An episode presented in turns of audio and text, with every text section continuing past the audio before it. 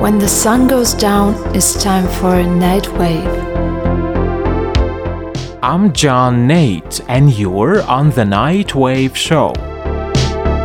Here's a couple of numbers for a start. It's been 38 consecutive weeks that you've been listening to Nightwave, and 80 weeks in total. And if you remember my penchant for paying attention to numbers, 80 episodes is something to be really proud of. So I am proud of this fact, and I thought I'm gonna make a special show to mark this occasion. Since what you get to listen to on Nightwave is steeped in the 80s era, or in the reinterpretation of the 80s, I wanna look back on some of the most pivotal songs from the year 1980. You know, the masterpieces that would go on to define the new wave and synth pop genres. It goes without saying that the turn of the 80s decade was a revolutionary moment in the history of electronic music, synthesizer music to be precise. So, paying a tribute to it and celebrating 80 episodes of Nightwave, playing this kind of music is the least I could do. No surprise there was one Ukrainian band with roots in the 80s new wave. The band that not only projected the achievements of the 80s onto their own music, they also designed the grammar of the Ukrainian new wave, and only advanced it throughout the first incarnation of the band's existence. Of course, I'm talking about Skryabin, and this time around I want to put on something from their last classic LP, Striptease. Although being released in 2002, there is a reason for me to play that song, and of course, a fun fact behind it. I'm gonna disclose everything in just a couple of minutes. For now, Skryabin, Я не буду там, or I will not be there.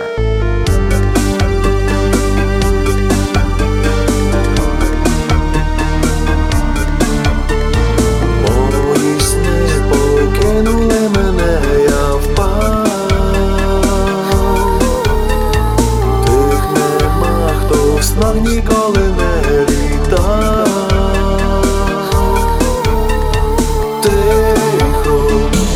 smile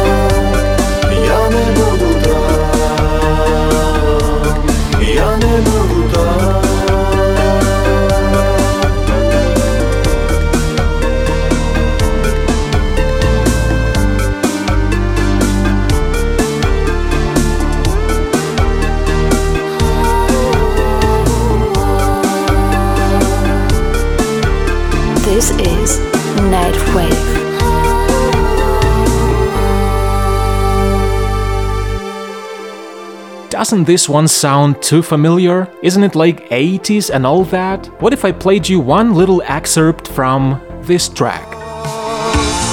Never, never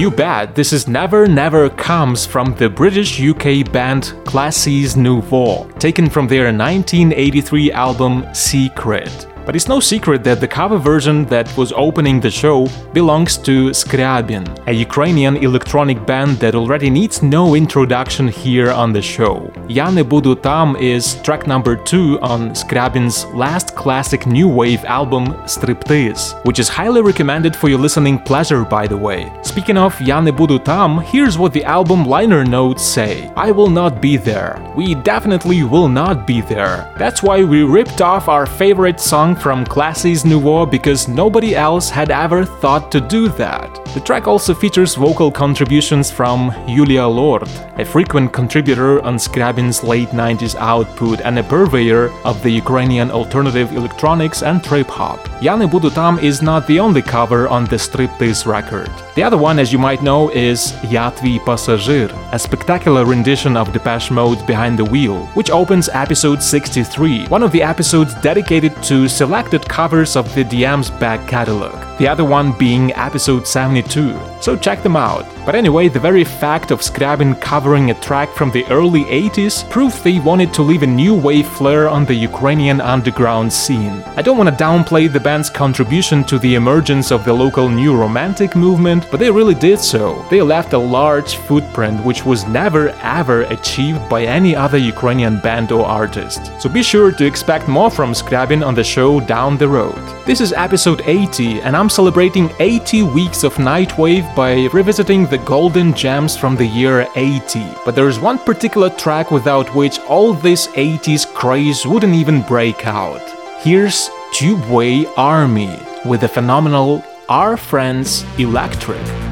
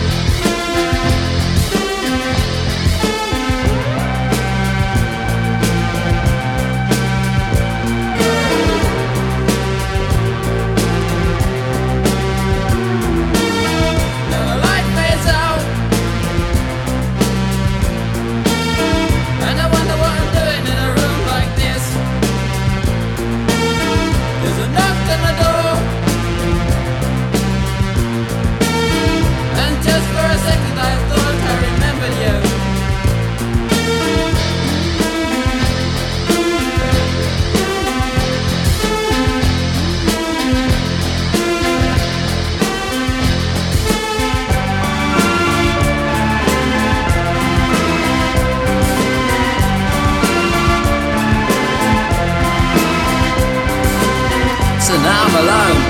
Now I can think for myself about little deals and issues, things that I just don't understand. I could white light at night, so it's like touch at times. I don't think it meant anything to you.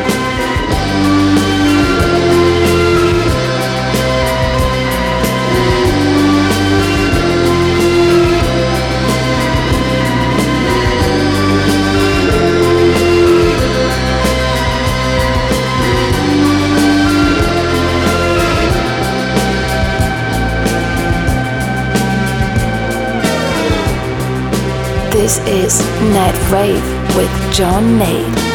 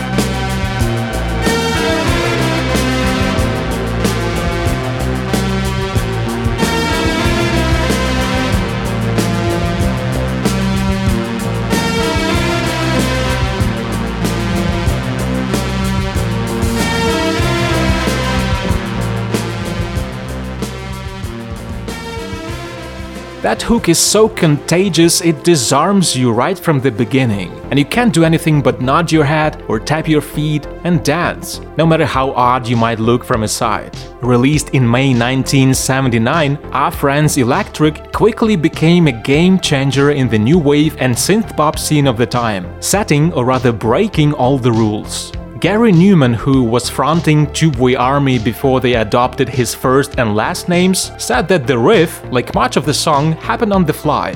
I wrote it on an old pop piano my mom and dad bought, which I didn't realize was out of tune. It was initially two different songs, which is why it's over 5 minutes long. I had a verse from one, the chorus from the other, and was struggling to mix them together. I got so fed up one day I played them one after another, and suddenly they sounded right. So the song is a combination of me not being able to write songs and not being able to play them either. The main melody is one note sharp, since I hit a wrong note on the old piano and it sounded better. I ended up recording it on a Polymoog synthesizer played with one finger. It sounded very different and futuristic, but there was still some bass and drums in there, so people had something familiar to connect with.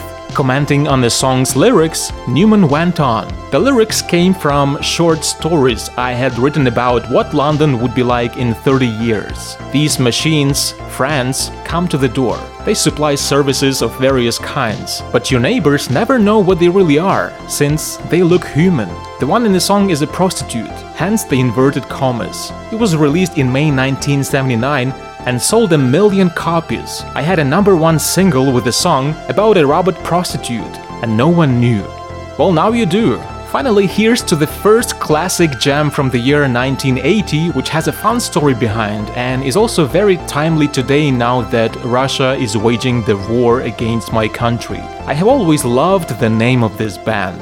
Here come OMD or Orchestral Maneuvers in the Dark with Enola Gay.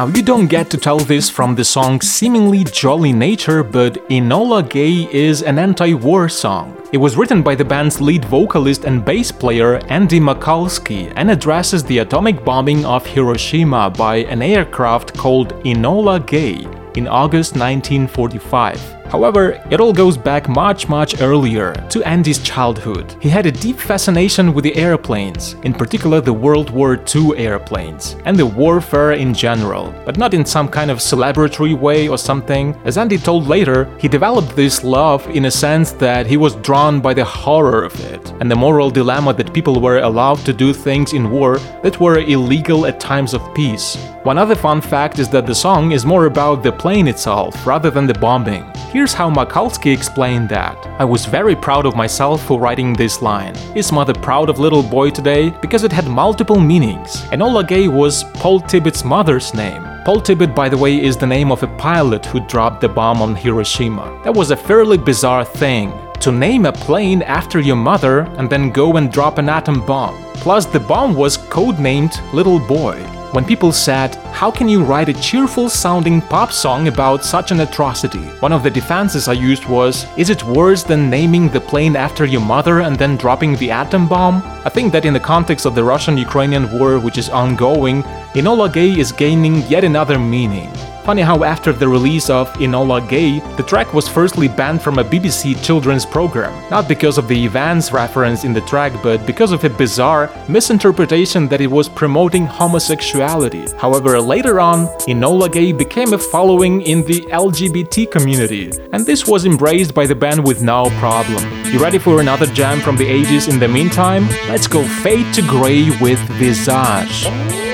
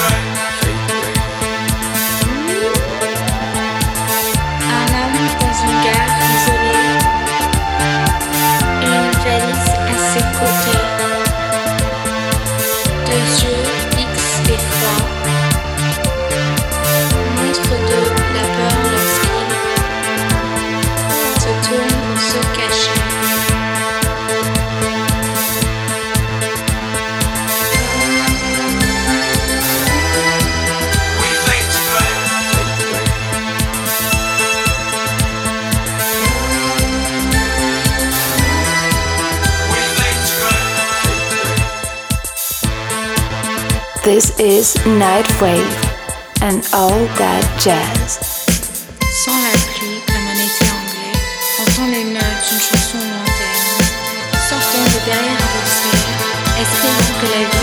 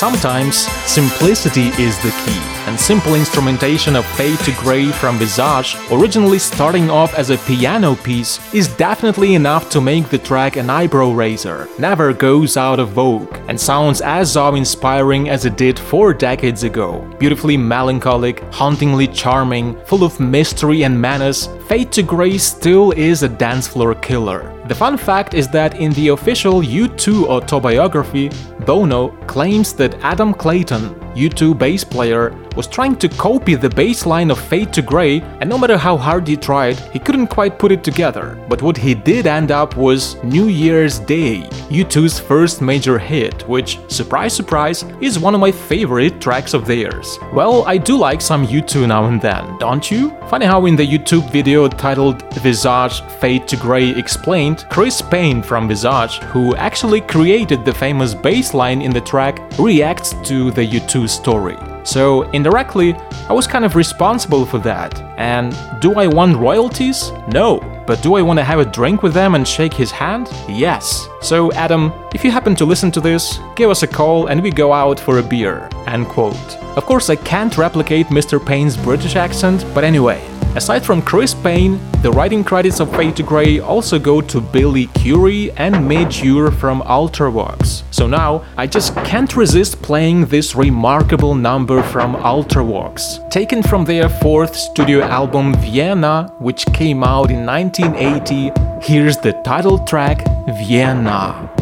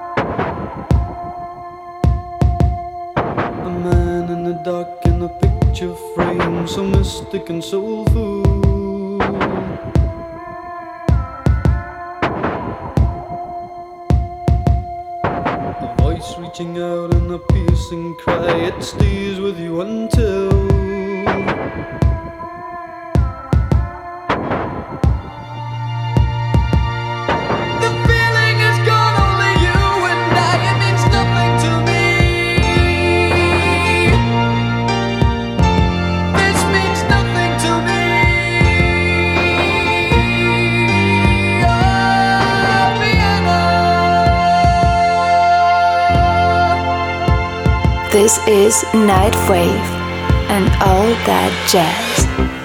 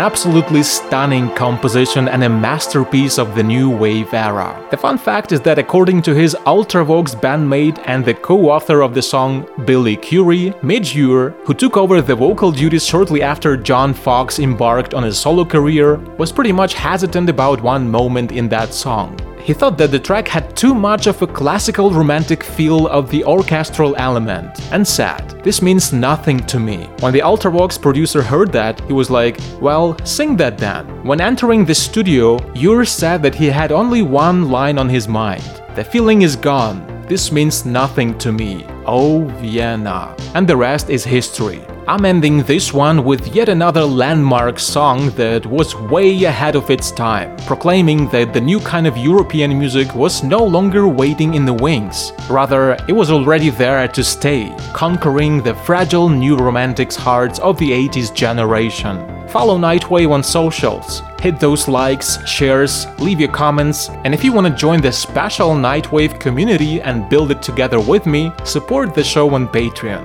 Here's Underpass from Mr. John Foxx. Go look back on the ages. I'm sure there's a plenty of bands, artists, and stories behind their works that are waiting for you.